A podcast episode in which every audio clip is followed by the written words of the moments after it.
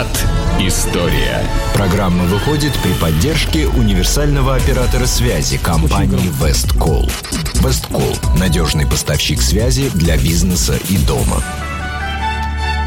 Здравствуйте, вы слушаете радио Imagine. В эфире программа «Виват История». В студии автор ведущей программы Сергей Виватенко. Добрый день, Сергей. Здравствуйте, Саша. Здравствуйте, дорогие друзья. Ну и, как всегда, в качестве помощницы Александра Ромашова. Сегодня у нас необычный выпуск. Сегодня 7 ноября – столетие революции, Великой Октябрьской социалистической революции, или как это теперь называют на современном историческом языке? Но сейчас среди современных историков такой термин «Великая русская революция». Она подразумевает собой, что с февраля 17 года по окончанию гражданской войны у нас было несколько этапов одной революции. Uh-huh. То есть теперь нет февральской отдельно, нет октябрьской, а есть вот все такое пермоментное, продолжающее, переливающееся. Но это как в Великой Французской революции, Саша, когда были жерандисты, потом якобинцы, Принцы, потом были директория Брюмер, Наполеон.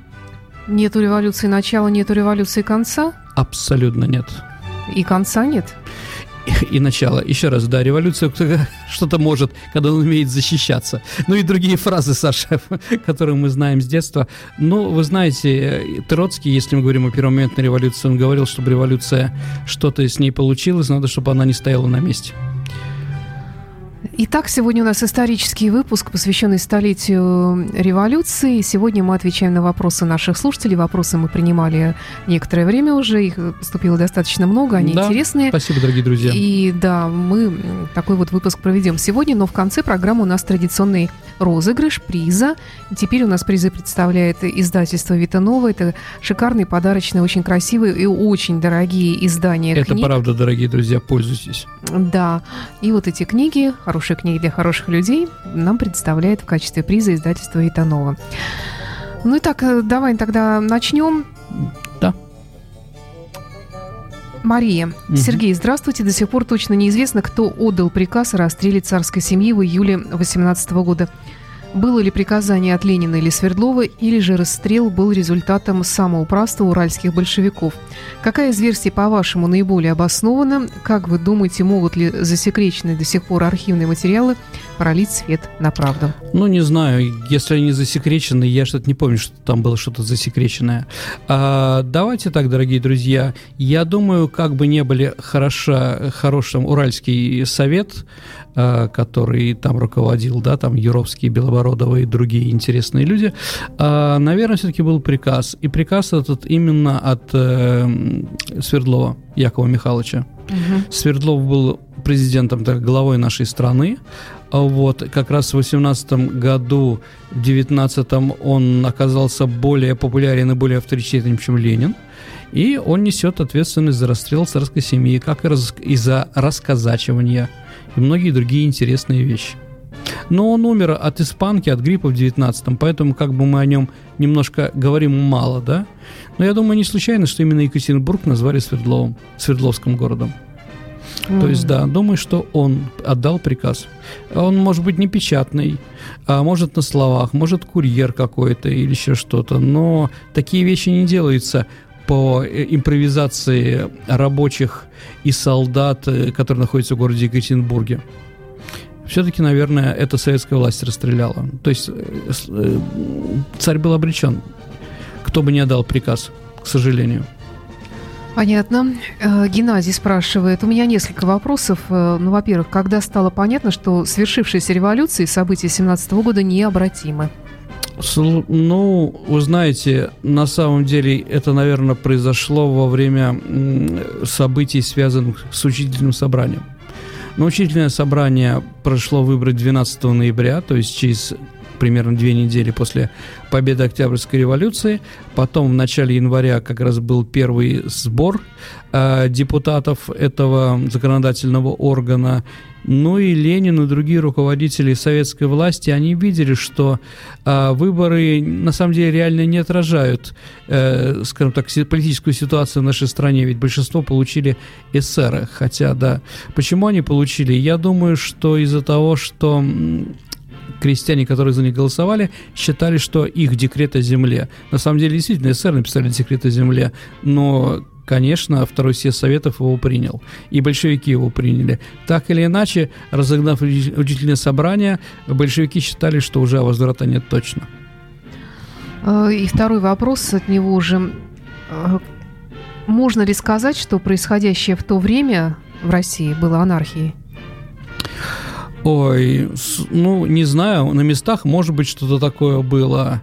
А сказать, что не было вертикали власти какой-то четкой, ну, может быть, только первые две, там, три недели. А потом, особенно во время гражданской войны, вертикаль власти была у советской власти 100%. Э, и в ЦИК, и другие органы, они руководили обороной, обороной стран, страны и социалистической идеей во время, бел, э, во время гражданской войны против белых, да. Поэтому я бы не стал называть это анархией. Угу. Вопрос от Алика Уракова. Скажите, почему большевики в первую очередь организовали ВЧК? Э, Олег, извините, э, ВЧК не организовали не сразу. Э, как известно, первые декреты советской власти – это в ночь с 25 на 26 октября, и один из решений советской власти, второго Всероссийского съезда Советов, это организация Совета народных комиссаров который возглавил Ленин. ВЧК там не было. ВЧК появляется 20 января извините, 20 декабря 1917 года, то есть через, две недели, э, через два месяца после революции. А, не сразу. Но если, конечно, сравнивать все с эпохой, конечно, там два месяца это не вечность. Другой вопрос, что ситуация в стране, когда начался уже активное военное противостояние против советской власти, требовала для того, что требовала того, чтобы был организован такой орган. Да, еще раз, революция только тогда что-то стоит, когда он умеет защищаться. Поэтому не сразу ВЧК это вы на большевиков немножко, скажем так, неправильно их критикуете. Ну, хорошо, вот революция свершилась, все угу. равно кто формировал это правительство, кто знал, как его делать. Когда, понимаешь, случается такой хаос, непонимание, что происходит, как мне кажется, кто-то должен взять на себя решающую такую ответственность, наверное, mm. и потом, в конце концов, э, тут наверняка было много непрофессионалов, а когда непрофессионалы приходят к власти, это страшное дело. Саш, ну, два человека, которые сделали Октябрьскую революцию, революцию, это Ленин и Троцкий. Вот угу. два человека. Ленин даже был теоретиком этой революции, как и в своих произведениях, там, да, большевики должны носить власть, марксизм и восстание, или советы постороннего, а, вот, который он написал как раз про э, то, что она как делает, да, и там, в общем, он дает, э, скажем так, направление зачатки будущего государственности, это с одной стороны. А с другой стороны, они долго рассматривали марксизм, как, э, что писал Карл Маркс по этому поводу, в принципе, они были готовы. Еще раз, дорогие друзья, надо понимать, что революция была не большевистская, не коммунистическая, революция была советская, Именно не большевики сделали Октябрьскую революцию, а Петроградский совет народных комиссаров. Да, там были большинством за большевиков. И на втором съезде советов тоже было большинство большевиков. Поэтому Ленин уже в этот момент разрабатывает со своими союзниками, эсерами э, анархистами, да, кто войдет в правительство левыми эсерами, да, и поэтому э, портфели уже были распределены. Э, премьер-министром становится Ленин, а именно мы взяли французскую, э, скажем так, э, как во Франции создана власть, да, э, где главная законодательная власть парламент, то есть как Третья республика, парламентская республика Ленин видел так э, наше будущее, и в парламентской республике главный человек это премьер-министр, председатель Совета народных комиссаров. Угу. Ленин взял его себе эту должность. Вот, и они места были распределены по квотам, сколько, э, сколько человек, э, сколько членов э, Совета поддерживают левых эсеров или большевиков. Поэтому вот две эти партии организовали первое, первое народное правительство. А, так, э, добрый день, это Алексей спрашивает. Интересно, откуда взялось слово «товарищ»? Вот, кстати, у нас и песенка подстать. Да. Смело, товарищи, да. много, да. Это порождение революции. Откуда оно появилось? Какие еще слова в наш язык принесла революция? Ну, на самом деле, еще Земятин говорил что там, в своем произведении «Мы», да, что слово «товарищ» появилось от слова «товар» «ищи». Да. А, вот. Нет, товарищ так назывался человек, занимающийся с тобой одной, одним бизнесом, одной работой.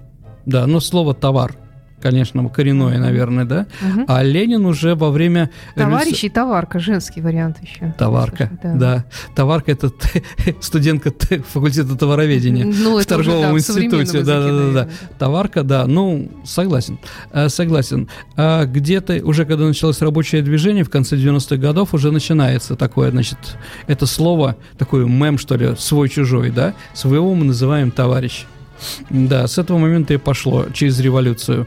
То есть, да, появляются новый яс, новые слова, которые, или слова, которые имеют другое значение. Да, ну я думаю, что с солидарностью трудящихся слово «товарищ» связан. Хорошее слово. Мне, кстати, тоже нравилось это слово, и нравится, и по сей день. Я Мгм. иногда его употребляю, но а что в нем плохого, собственно? Ничего, Если- оно зареги- это, было да, вот- идеализировано. Да, да. Но сейчас официально слово «товарищ» так обращается к верховному главнокомандующему, Мгм. да, президенту нашей Да, страны. Он товарищ президент, да, А, вот, да, и товарищ генерал, все это остается. В армии в уставе осталось слово «товарищ». Мгм. Э, Так, я напоминаю нашим слушателям, что у нас сегодня программа ответов на вопросы, и программа посвящена столетию э, революции. Вопросы у нас э, разные, никакой логики тут не прослеживаем. Нет, но мы просто- отвечаем на все вопросы, которые вы прислали, Да, я просто друзья. так подряд задаю все. Вот еще один вопрос. Что писала местная и зарубежная пресса при революционные события в России 17 года? Ну, наверное, так, что во время революции, да, на, на следующий день писала пресса. Но, скажем так, а, если мы смотрим на 26 октября, на следующий день, а, ничего такого там про это не было написано. Потому что газеты верстуются немножко пораньше. И если мы посмотрим на 26 число, там что там, премьера, а, премьера в Марийском театре Дон Карлос, а, презентация книги «Бедные бельгийцы», а, да, Шаляпин пел. Вот о чем писали, что произошло 25 числа. А потом уже в вечернем выпуске 26-го, да, было написано открытое воззвание большевиков, в котором говорили, товарищи, это провокация, мы, э, Аврора не стреляла по Зимнему дворцу. Вот, наверное, это единственное, что было сказано про революцию. Да, конечно, телеграф отправил всем, всем, всем, это вот с, э, из Авроры, да, что временное правительство незложенное, власть переходит к рабочим крестьянам. Это было. Но сильно пошли тогда, скажем так, эм, по воде эти волны от этого? Нет еще. Это потом, с, каждым днем все больше и больше. Ну, в Европе слова большевик вообще не было, их называли максималисты. Ну, как бы перевели да. такой, да, как будто вот и интернет-переводчик какой-то, да, Яндекс, да, и вот слово «больше», да, перевели как «макс», максимум, да, вот, максималисты торжествуют, Э, ну, где-то 28 вот я специалист по Первой мировой войне и по Раймону Пуанкаре, президенту Франции, и он в своем дневнике написал, не 25-го, а где-то 8, э, 20, ну, извините, это у нас 28 он где-то написал числа 10 ноября. Плохие вести из Петрограда. Максималисты торжествуют. Это было написано через три дня. Вообще было непонятно. В первых журналах, ну, если мы говорим там, французский, английский, значит, фотография такая была, зим, э, значит, э, Дворцовая площадь, мужик на лошади, солдат на лошади с такими усами и с палашом, меч такой, э, щет, э, сабля такая написана, лидер максималистов Ленин. А, Вот, да, то есть вообще не понимали, что происходит. Наверное, все-таки эти статьи писались в Париже или в Лондоне. Единственный такой корреспондент, который достаточно бойко писал про это, это Джон Рид. 10 дней, которые э, потрясли мир, да. А, Вот, как раз вот он писал. Но пока дошло до Америки, пока там что-то напечаталось. Поэтому сначала было вообще непонятно, что происходит. Была революция, не была революция, переворот, не переворот, у кого власть, не ясно. То, что надоел Керенский, это всем было понятно. Другой вопрос, какая альтернатива? Не знали пока. Потом узнали. Ну, еще я думаю, что в то время не было политологов, э, аналитиков Ну, э, таких- политических и, и прочих, и- а также не было телевидения и интернета, и поэтому, наверное, На- новости распространились не так быстро. Саш, народ в Европе так устал от войны, что какие-то Да. новости из какой-то России, он смотрел уже, господи, как, ну, ком продолжается, ком проблем, еще одна проблема. Мгм. Так сильно на ней не заморачивались. Ну, а наши когда газеты появились? Ваши, Саша, появились где-то числа 27 числа, да, то есть через день. Вот там уже было все написано и про правительство, и Нет, что ну власть какие это были газеты, я имела в виду. Рабочая газета «Правда», но она называлась тогда э, «Рабочий путь». Мгм. А, вот, «Известия», конечно, газета э, Петроградского совета, ну, и второго съезда советов, да. А вот эти две газеты. «Красная газета», ну, были еще меньшевистские газеты, там «Луч», «День», А они что писали? Они что-то другое писали. Нехорошее писали, нехорошее, да. А, Сразу же запретили кадетские газеты, потому что кадеты очень сразу стали резко отрицательны после всего этого, да. Кадеты были объявлены вне закона, и газеты их тоже. То есть Ну вот. идеология началась сразу. Ну, практически сразу. Даже еще до того, я так думаю. Мгм. А, вот еще вопрос как раз по теме тоже ты упоминал про А- Аврору сегодня. Да. Стреляла ли Аврора по Зимнему дворцу? Павел спрашивает. А, Слушайте, вопрос сложный такой, да? Большевики все время от этого отнекивались. А, Разговор был про то, что, ну, как бы, что Аврора, скажем так, не стреляла. С другой стороны, откуда не стрелять по фасаду, который выходит в сторону Адмиралтейства? Если Аврора стояла у Благовещенского моста, то как раз прямой наводкой. Разговор, что так с- взлетали снаряды из Петропавловской крепости, это смешно. Они за угол, Саша, не летают. Даже, даже в фантазиях каких-то определенных. А, вот. Но если, еще раз, документов нет. Есть определенные косвенные такие интересные вещи. Например, руководитель-комиссар э, Авроры Белышев, э, как бы, который был 25 октября, у нас есть улица Белышева в веселом поселке. Так вот, после того, как произошли эти события, 25 числа, да, 26 он быстро оделся в гражданку и сбежал из Петрограда. И скрывался 5 лет, скрывался э, в Ивановской области в деревне. Ну, просто так оттуда не бегут после таких событий. Думаю, что, наверное, куда-то они стреляли. И очень Белышев напугался этому. Да, потом он вернулся, да, он написал потом интересные воспоминания, в кавычках интересные, да, социалистические. Единственное, что там вот можно посмотреть, когда надо было ему найти артиллеристов, ну что, по-моему, стрельнуть, да, оказалось, что вся Аврора где-то в городах по женщинам, по домам.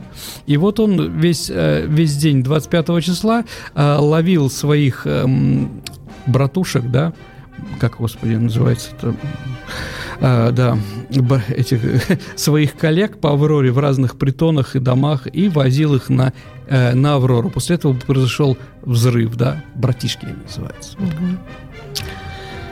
Константин спрашивает, скажите, пожалуйста, как во время революции менялась власть на местах в провинции и деревнях? Ну, давайте, Константин, начнем немножко издалека. Ленин, когда находился в разливе на двух пенечках, да, э, где он Почему писал- на двух пенечек? Ну, а потому, да, если вы будете в разливе, имеется в виду не в винном, Ну, а была в там, когда шалаше. я в школе была, да. Так вот, Саша, там вам покажут два пенька, один большой, другой маленький. И говорят, это летняя, летний кабинет Ильича.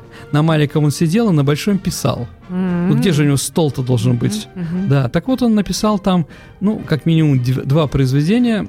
Это «Большевики должны взять власть» и «Марксизм и восстание», в котором... Ну, гов- чернильницы у него же были не, не из хлеба. Не-не-не, всегда. уже я- да. Он их не, не питался чернильницами. Абсолютно верно, он уже в этом отношении, не знаю, да, гастрит, наверное, заработал на революции. На чернильницах. Да, определенно. И вот Ленин там уже расписал определенно а, какие-то дела про революцию. В том числе он говорил, что революция должна быть только в Петрограде, только в столицах. В столицах, в Москве еще, да? Почему? А потому что провинция у нас инертная, говорит Владимир Ильич Ленин. Поэтому, извините, да, они согласятся с любой властью, которая дадут им центр. А, Вот. В принципе, так и произошло. А, Как у нас в советское время называлась со- советизация, э, значит, а, вся власть советом, советизация России, да, А, то есть где-то сразу же после Ок- Октябрьской революции э, главная власть, главная сила в городе или в, в губернии стала, э, стала советской, э, советой местных депутатов, да где-то попозже, но к началу марта советы победили везде. Да, потом началась гражданская война, уже другая история. Но, в принципе, тихо, мирно это все происходило. Не было таких разговоров, что там, да, кто-то засел э, в мэрии с пулеметом, да, и отбивался до последнего патрона, а потом взорвал себя. И Не было такой истории. То есть тихо власть перешла в совет, к советам рабочих и солдатских депутатов. Понятно. Сегодня программа «Виват История», напоминаю еще раз, отвечает на вопросы слушателей про революцию. Да. Алексей, добрый день. Были ли выполнены обещания, которые большевики провозглашали на митингах перед революцией? Если нет, то почему народ не отвернулся от них вскоре после революции? Каким образом у них получилось удержать власть? Слушайте, ну, на самом деле, большевики не такого, ничего эдакого не обещали, да? Не как Жириновский, если помните, там 90-е годы говорил, там, что водка будет стоить дешевле. Нет, они не такой степени популисты. Что они говорили, то сделали. Что они говорили? Ну, давайте так. А выйти из войны. Из войны вышли. Декрет о земле. В тот же день сдали. Землю крестьяне получили. Вся власть советом... Я слышала, что землю и так раздавали крестьянам. Нет, так неправда. Было 90% земли у крестьян. Это немножко не так. А, земля стала, была захвачена, была захвачена крестьянами самолично. То есть началась дележка помещичьего землевладения, но законодательно земля им не принадлежала. Угу. Земля, они просто ее начали, да? Э, Ленин, еще раз, Ленин и РСДРП-Б – это рабочая партия, дорогие друзья. Поэтому он не влезал в крестьянские дела. Он просто взял э, манифест партии эсеров по вопросу о социализации земли, да, и его опубликовал, его принял. Да, вот эсеры, да, видели вот так вот э, все эти вещи, как это. То есть нет, то, что он обещал, сделал. Он дал законное право крестьянам владеть этой землей. Почему это не сделал Керенский или другой, это уже другие вопросы, да? Мы о них вроде говорили. А о том, что Керенский считал, что они нелегитимны. Ну и что? Вот Ленин нашел революционную власть, и она сделала легитимным все эти решения советской власти. А дальше. Национализация.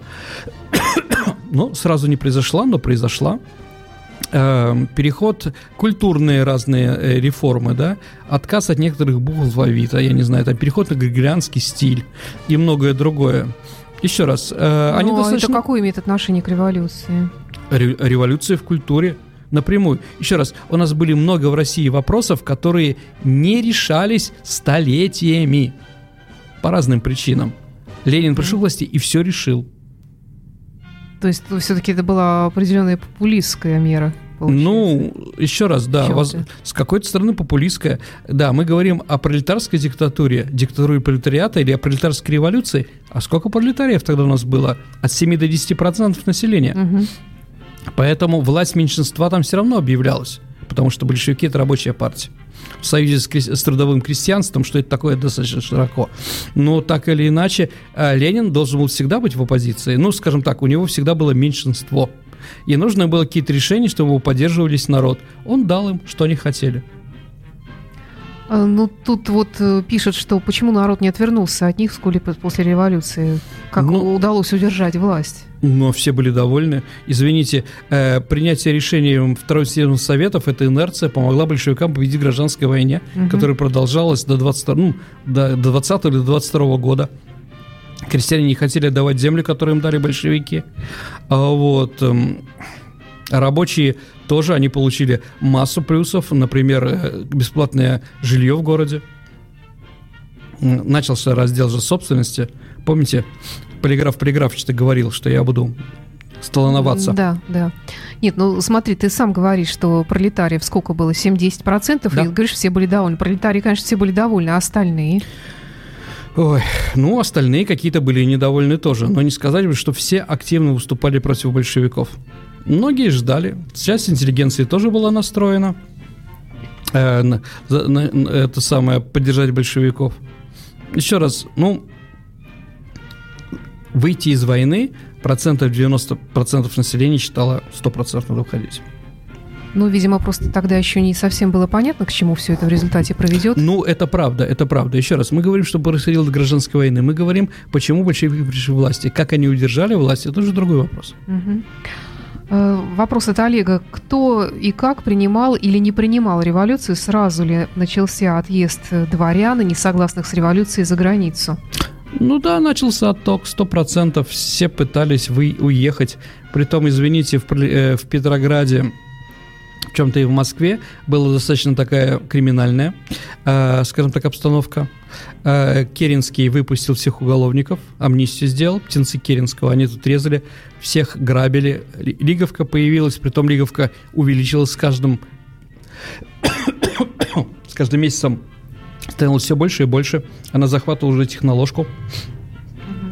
Этот район, поэтому люди, конечно, боялись жить, с одной стороны, да, с другой стороны, г- г- грабь награбленная. А, с одной стороны, если это делает государство, может еще как-то принять, а когда простые люди начали самосуд какой-то или что-то грабить, кого-то убивать, почему нет? подходи, буржуй, глазик выкулю, Да. глазик выкулю, другой останется, чтобы знал, падла ты, кому кланяться-то. Мгм. О чем разговор-то, да? Вот, то, что для простых людей э, бари были чужие вообще, не русскими, а никто не сомневался.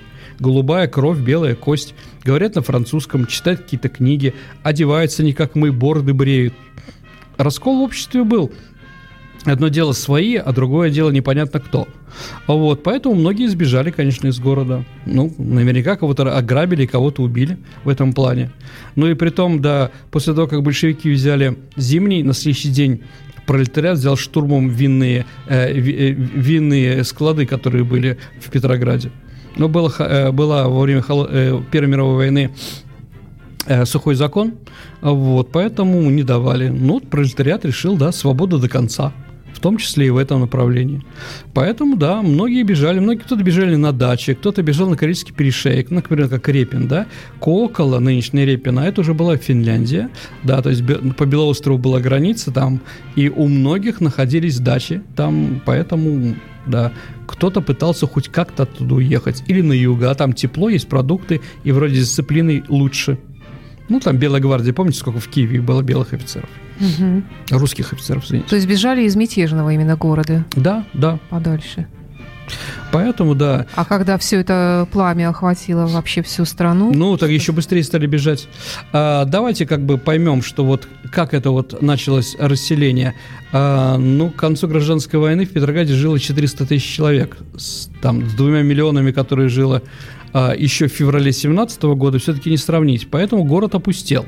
Ну, крестьяне какие-то, у- рабочие то уехали есть в из двух миллионов осталось 400 тысяч? Да, 400 Ничего тысяч, себе. да. Ну и понятно, что многие занимали пустующие места, пустующие залы, пустующие дворцы. А ты говоришь анархия. Вернее, я говорю анархия. Ну, в чем-то анархия была, тоже да. была, конечно. Во время революции, любой революции анар- анархия бывает. А, Продолжаем задавать вопросы. Максим Голиков. Какой национальный состав у участников революции? Ой, ну давайте так, наверное, руководство революции. Но чем больше этим занимаюсь, тем больше у меня такой вывод, что революция была антироссийская, антирусская. А, Да. Вот, по разным причинам. Ну, если смотреть, давайте так, Совет э, правительства, Совет народных комиссаров, оно состоит не только из э, комиссаров, но еще чиновников и прочее. Так вот, во всем правительстве, которое было, 92% было не русские. А, Вот, да. Какие, какие структуры помогали революци- победить большевикам? Да, это латышские стрелки, которые были, с одной стороны, охраной а, большевиков, хотя, скажем так, современная латышская историография говорит, это не латышские стрелки, это просто революционные латыши, нам какая разница? Кто был этот Янис? Да, А вот, он все равно стрелял в русского, да, и охранял Ленина. А вот помните Эйн Рахья, который вместе с Лениным шел с Сердобольской улицы, да, в Смольный, он был фин, не случайно финны удержали, и Ленин скрывался в Финляндии же ведь во время 17 года, потому что финны поставили на Ленина, чтобы он дал независимость этой стране а, от России. А, дальше расстрел учительного собрания, дорогие друзья, китайский батальон расстрелял. Вот. Согласимся, наверное, что когда человек одной национальности стреляет другой, это не всегда хорошо. И многие, конечно, бы отказывались. А когда, извините, китайцу, там, я не знаю, там, за плошку риса или за что-то там, ну, или там какие-то революционные слова, защищать революцию дали, они спокойно расстреляли эту демонстрацию. Хотя она была мирная, интеллигенция, потом в основном там были учителя, студенты, расстреляли спокойно. Латышей громадное количество было в революции, поляков тоже. ВЧК это это Дзержинский, Минжинский, это Петерс, это, господи, Берзанч, или Берзань, да, и многие другие. В основном, да, трех национальностей. Евреи, латыши и поляки. Вот три революционных А класса. был ли немецкий след, спрашивает Ирина. А, Слушайте, ну сейчас идет фильм про это, да, по телевизору, про Паруса. Достаточно интереснее, чем про Троцкого по первой программе. Я как бы так монитор немножко смотрю краем уха, а, глаза, извините. А, Ну что я могу сказать? Немецкий след, думаю, что нет. В том плане, что, да, действительно, брал ли Ленин у, у немцев деньги? Брал. Напрямую? Нет, не напрямую. Доказательств никаких документов нет никаких, да? Вот. Но то, что он делал эту революцию для, для немцев, Ну, в чем-то она, конечно, была выгодна им, да, но в первую очередь делал для себя, для своей партии, для как бы и, и для народа, как он видел будущее для нашей страны. Поэтому, ну да, с одной стороны был немецкий след, но после того, как Ленин пришел к власти, он забыл об этом следе. Так, Константин Петрович спрашивает, большевистская ли была Октябрьская революция? Ну, давайте еще раз, дорогие друзья, еще раз. Партия, это была революция не большевистская, хотя большевики были большинством. Это была революция Петроградского совета, во главе которого стоял Троцкий. Большинство в Петроградском совете с сентября, с конца августа, начала сентября были за большевиками. Но кроме большевиков, революционно-военный комитет, да, РВК входили три человека, Подвойский, а, Лашевич и Лазимир. Лазимир был левым эсером. Фразу знаменитую «караул устал», матрос Железняк, помните, он шел на Одессу, а вышел в Херсон, да? А Железняков сказал, да, ну, э, во время разгрома учредительного собрания, так вот, Железняк, он был анархистом член партии анархистов России, да, вот если про анархию говорить. Сколько там было беспартийных тоже очень много. Поэтому, дорогие друзья, наверное, революцию надо называть, а, надо называть эм, все-таки советской, а не большевистской. Расскажите о роли Ленина и Троцкого в Великой Октябрьской социалистической революции. Ну, сто процентов Ленин и Троцкий – это два человека, которые сделали эту революцию. Именно они, мы им благодарны или прочее. А, один теоретик, другой практик. Ленин находился э, в сентябре месяце, ну, вы знаете, после всех этих событий июля, а, июля месяца в Петрограде находился на под, в подполье, да, э, находился то ли в разливе, то ли в Финляндии, то ли еще где-то на квартире Фофановой Свиябрской. Оттуда трудно руководить революцией, поэтому все делал, все делал Троцкий. А Ленин туда пришел только за сутки до революции. Как пишет сам Троцкий, ночь 24 на 25 пришел Ленин и сел в соседнем комите, кабинете. Вот. Э, Ленина не было на первом, э, на первом заседании э, второго съезда Советов как написано было в воспоминаниях, Ленину пустили матрас, а, матрас на полу дали подушку, да, вот он там, видимо, спал, ну, э, ночью проходило, да, почему боялся, боялся, что может пойти второй советов по другому варианту, его могут арестовать и обвинить во всех вещах, поэтому он как бы, да, ждал только сигнал, текайте, он бы побежал, да, на второй день он действительно пришел, уже возглавил революцию под аплодисменты и так далее и тому подобное. Вот, да, да, эти два человека сыграли свою роль. Давайте еще как бы добьем это дело. А, вот Ленин приходит на второй съезд Советов, да, как у нас в кино, ручку скидывает и говорит, товарищи, как у нас в кино это написано, со- социалистическая революция, о которой так долго говорили большевики, свершилась. Угу. Ленин сказал другую фразу – он сказал, товарищи, не социалистическая революция, а рабочая крестьянская революция. То есть мы можем сделать, свершилась, да, которая так долго большевики свершилась. То есть о чем это? Ленин не был уверен, что это социалистическая революция. Это была рабочая крестьянская а революция. вопрос терминов, чем, в чем разница тогда? Ну, господи, не социализм строим, а делаем хорошо рабочим и крестьянам социализм, по мнению Ленина и Карла Маркса, это определенные вещи там, да, а вот, там, отсутствие капиталистов, да, отсутствие эксплуатации, например, да, еще какие-то вещи, там, отсутствие денег, границы, многие другие, вот, а здесь рабоче-крестьянское, просто пролетариат и крестьянство, да, захватили власть, а могут быть, извините, крестьянство и кулаки, например, могут и горожане тоже быть простыми, там, ну, я не знаю, там, трактирщики какими там или еще кто-то. Вот, поэтому достаточно широко, и социализм здесь не пахнет. Вот, потом, да, это стала идея фикс построения социализма. Коммунизм. Коммунизм тем более. А социализм это как такая предтеча? Абсолютно верно. Ну, по мнению коммунистов, мы социализм построили в конце 30-х годов. Угу. Как видел его товарищ Сталин уже. Угу. По-другому немножко. Э, вот ты сейчас говорил про Ленина, который скидывал угу. руку. Потом, да. значит, мы упоминали а, сегодня Аврору. Да, Саш, давайте еще, э, если уж скидывает руку, да, надо сказать, дорогие друзья, бороды у Ленина не было. Он скрывался, у него был парик, а была паспорт под, э, он под личиной рабочего Иванова скрывался, да, скрывался в разливе.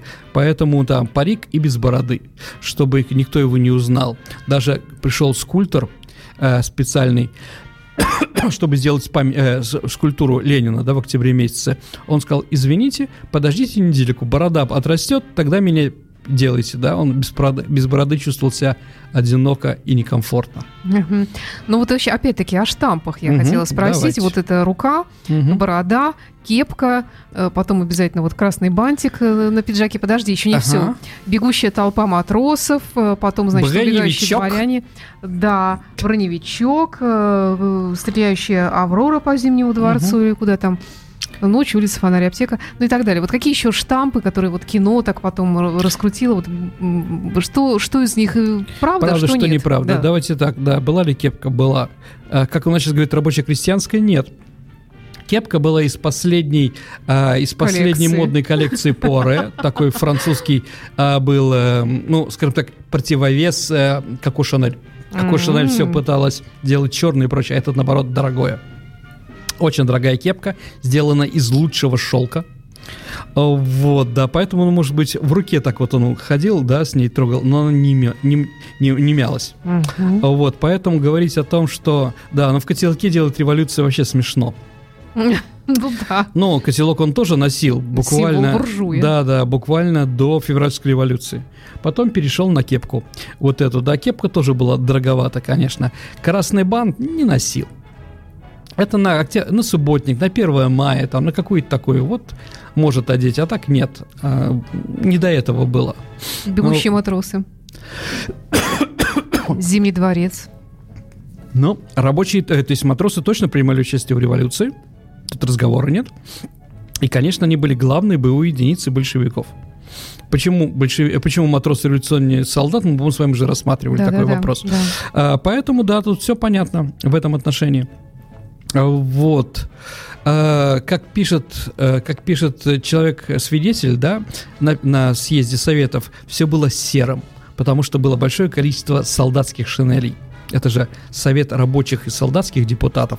И вот они приехали всей страной, солдаты, да, это вот серый такой запах, да, все люди тоже были серые, ну, потому что с войны пришли, да, у них там, да, ну, трудно в окопах живется. Да, конечно. Вот эта махорка, все вот эти вещи, да, вот было такой вот немножко, э, скажем так, не очень такой калорийный, что ли, э, зал э, во время провозглашения советской власти. Ну, матросы тоже были, но в меньшей степени, потому что флот у нас меньше, чем армия, поэтому солдат было намного больше. Напоминаю, что программа «Виват История» сегодня отвечает на вопросы наших слушателей. Сегодня тема программы «Великая Октябрьская социалистическая революция».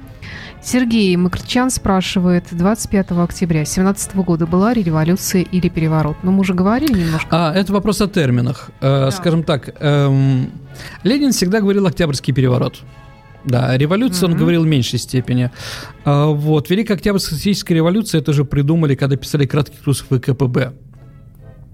Ну, еще раз, если мы современным современных позиций, это был переворот. Но революция, революция, ну, тоже имеет, наверное, какой-то смысл называть это так, потому что изменился общественный строй. Пришли другие классы руководить страной. Это сто процентов. Для меня, наверное, переворот. А согласны ли вы с новым термином «Великая революция»? Алла а, ну, спрашивает. вот как раз про это, да.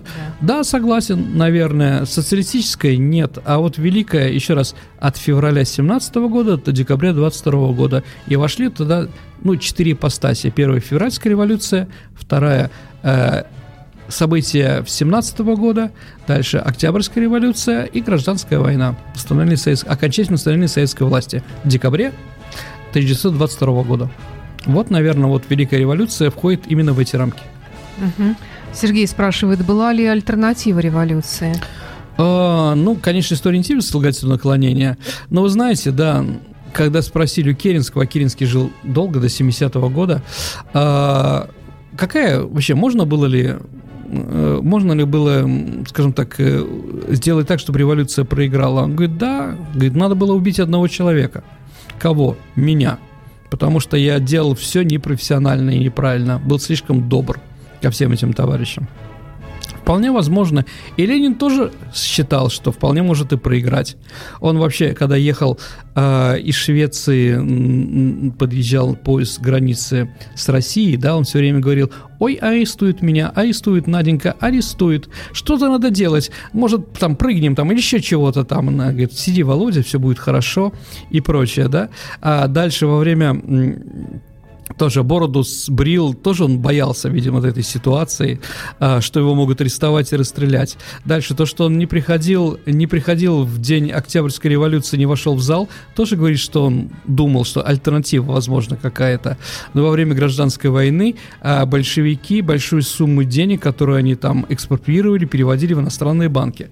Для того, чтобы, если их уничтожить, чтобы они продолжали борьбу уже э, с, на те, теми деньгами, которые были у них вот э, заработано во время революции. А после окончания, когда был кронштадтский мятеж, э, большевики, руководитель большевиков Сталин и Ленин призвали себе меньшевика Троиновского, это отец известного нашего дипломата Троиновского, и предложили, что э, не хотите ли меньшевики возглавить правительство – да, социалистическая, в которой ведут и большевики, и меньшевики, эсеры и так далее и тому подобное. То есть даже в, в марте 21 года они не до конца были уверены в своей победе. Андрей Иванов, роль Сталина в Октябрьской революции? Такой вопрос. Ну, понятно, что после 20-го съезда Сталина пытались занизить, сделать его непонятным кто, как серое пятно, как написал, по-моему, Суханов – Э, такой журналист, который оставил воспоминания. Нет, Ле, э, Сталин сыграл большую роль. Я напомню, э, что Сталин, когда проголосовали за политбюро, э, летом, э, летом 17 года прошел шестой съезд партии, да, и на нем было большевиков, и на нем приняло решение организовать э, политбюро из четырех человек. И кто набрал какие голоса, да? Сталин бы выбрал под номером 3 после Ленина и Зиновьева. Никакие Троцкие, никакие другие люди рядом не стояли по количеству голосов, которые за него отдали. А, Сталин тот человек, который беспрекословно подчинялся Ленину, и Ленин ему доверял. Поэтому огромная задача, э, огромная роль Сталина в Октябрьской революции. Если мы говорим, что же он делал конкретно, например, ведь революция началась с атаки юнкеров на типографию газеты «Рабочий путь», да, где она печаталась. Именно Сталин организовал эту оборону и отбил эту атаку. И с этого момента уже большевики стали захватывать власть, э, стратегические, стратегические э, здания нашего города, да, стратегические точки. Именно благодаря Сталину. Поэтому, да, и когда Сталина, Сталина избрали да, в Совет э, министром, э, народным комиссаром национальностей, это тоже было не просто так. Поэтому громадная роль товарища Сталина в победе. Не такая, как у Ленина и Троцкого, но достаточно авторитетна. Кто из деятелей, из деятелей русской культуры принимал участие в октябрьских событиях с обеих сторон? Ну, давайте так, что понятно, что наша интеллигенция неоднородна. Какая-то часть смотрит влево, какая-то вправо, какая-то радикальная, какая-то нет, какая-то, э, э, скажем так, любит власть, какая-то не любит. Ну, наверное, самые известные деятели культуры, которые принимали участие в Октябрьской революции, это Маяковский, это Есенин, они работали в Смольном, помогали как могли, да.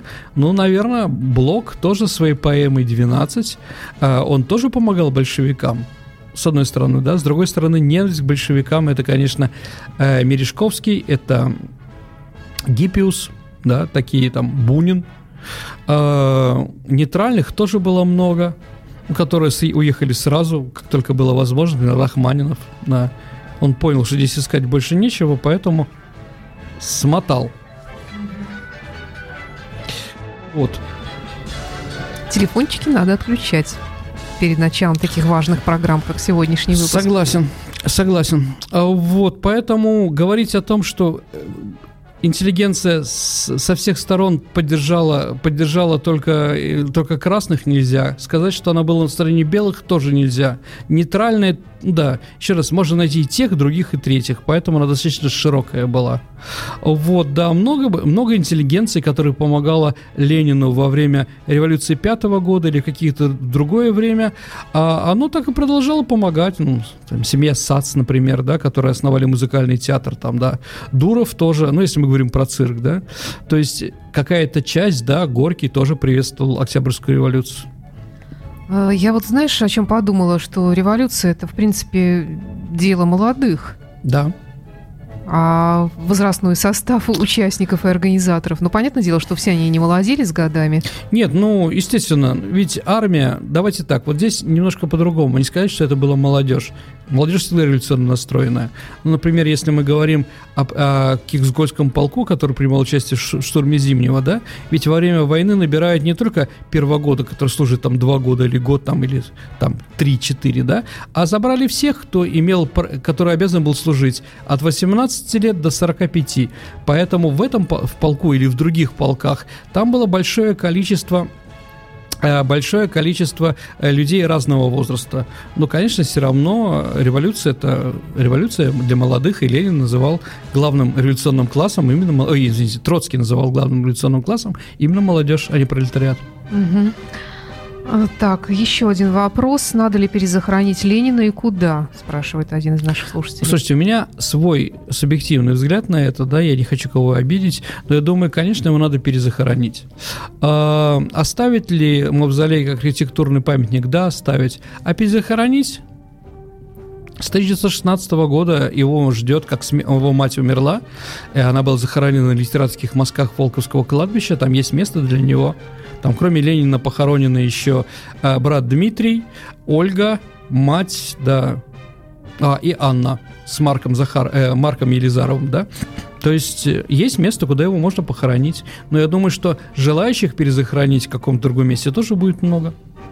Вот вопрос такой веселый от Сергея Веселова, кстати. Правда да. ли, что Ленин, как в свое время доказывали э, Сергей Курехин и Сергей Шолков, был грибом? Ну, есть такие, да. Да, я понимаю. Ну, Бывает. Курехин издевался над людьми, да? А Шолохов, я, я даже ну, не, я первый раз слышу, что это Шолохов. Шолохов это Тихий Дон. Да, это Тихий понимаю, дом. Да, да. Не Тихий Дон, а Тихий дом. А, это передача вот Пятого канала, да, где а, это Курехин сказал. Ну, понятно. Вот. Я думаю, у Веселов все может быть. Наша постоянная слушательница Алена Кошкина спрашивает. На днях в сети стала свидетелем жаркой дискуссии о том, на какие же деньги была устроена революция. Среди прочих было мнение о том, что э, Денин брал немецкие деньги миф, придуманный поляками. И даже было мнение, что Ленин вообще денег ни у кого не... А, Ленин, да, господи, я читаю, как написано. Ни у кого не брал, а как же наши сочувствующие, тут же Морозов, например, и на что тогда устроили такую масштабную заварушку? Давайте так. Морозова, конечно, к этому времени же не было. Значит, смотрите, в нашем диком, малограмотном буржуазии можно было получить деньги на что угодно. Я не знаю, там, на вечный двигатель, на урывный моторомолет, на какой-то пускающий, пускающие газы, да, специальных каменных, э, каменных или металлических птиц. Еще раз, да, но когда только буржуазия поняла, что Ленин не просто хочет революцию, а делать экспроприировать экспроприаторов, то есть грабить их, они, конечно, уже денег не давали к этому моменту. Mm-hmm. Это было понятно. Это было в шестом году, в пятом году э, интересно, в семнадцатом году уже было неинтересно. Да, Ленин брал не, у немцев денег, да?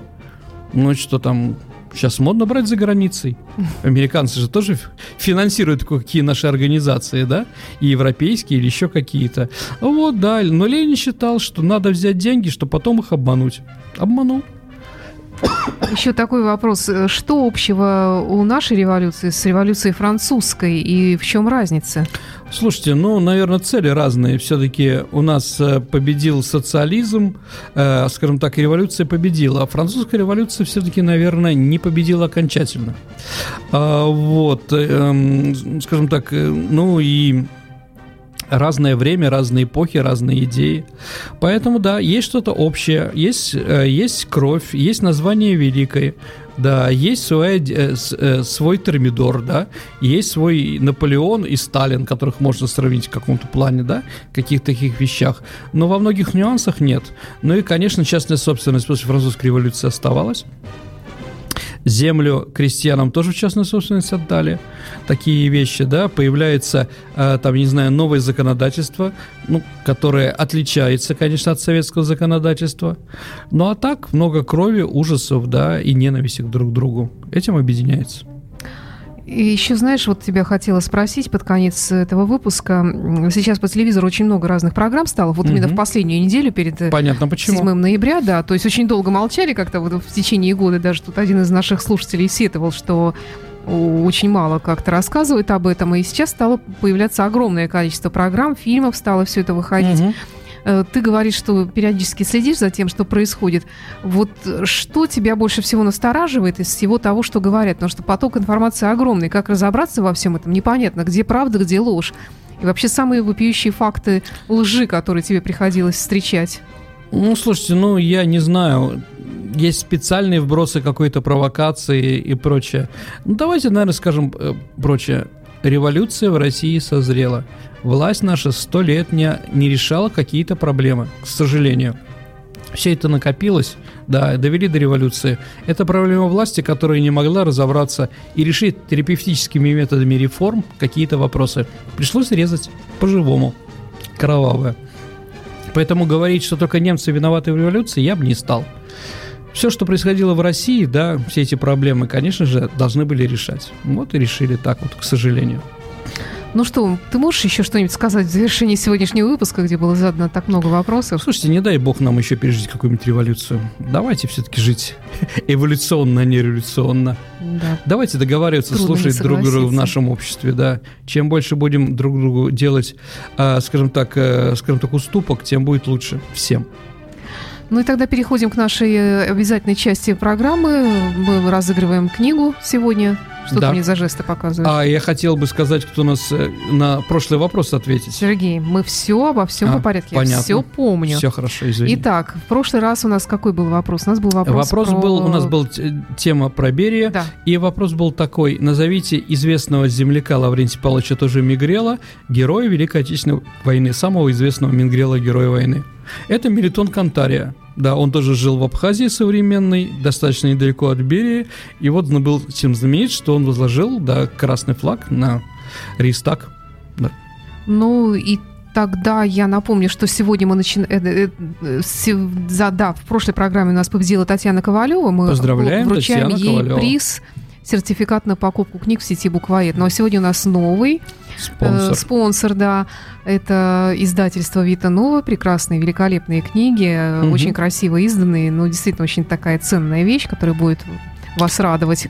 Если даже вы не, будете ее читать, то, по крайней мере, ваш глаз она будет радовать непременно. Да, такой новый вид, э, новый э, жизнь замечательных людей, новая серия. Да. И получит такую книгу сегодня тот, кто правильно ответит на вопрос, Сергей. Да, вопрос такой достаточно простой, может быть.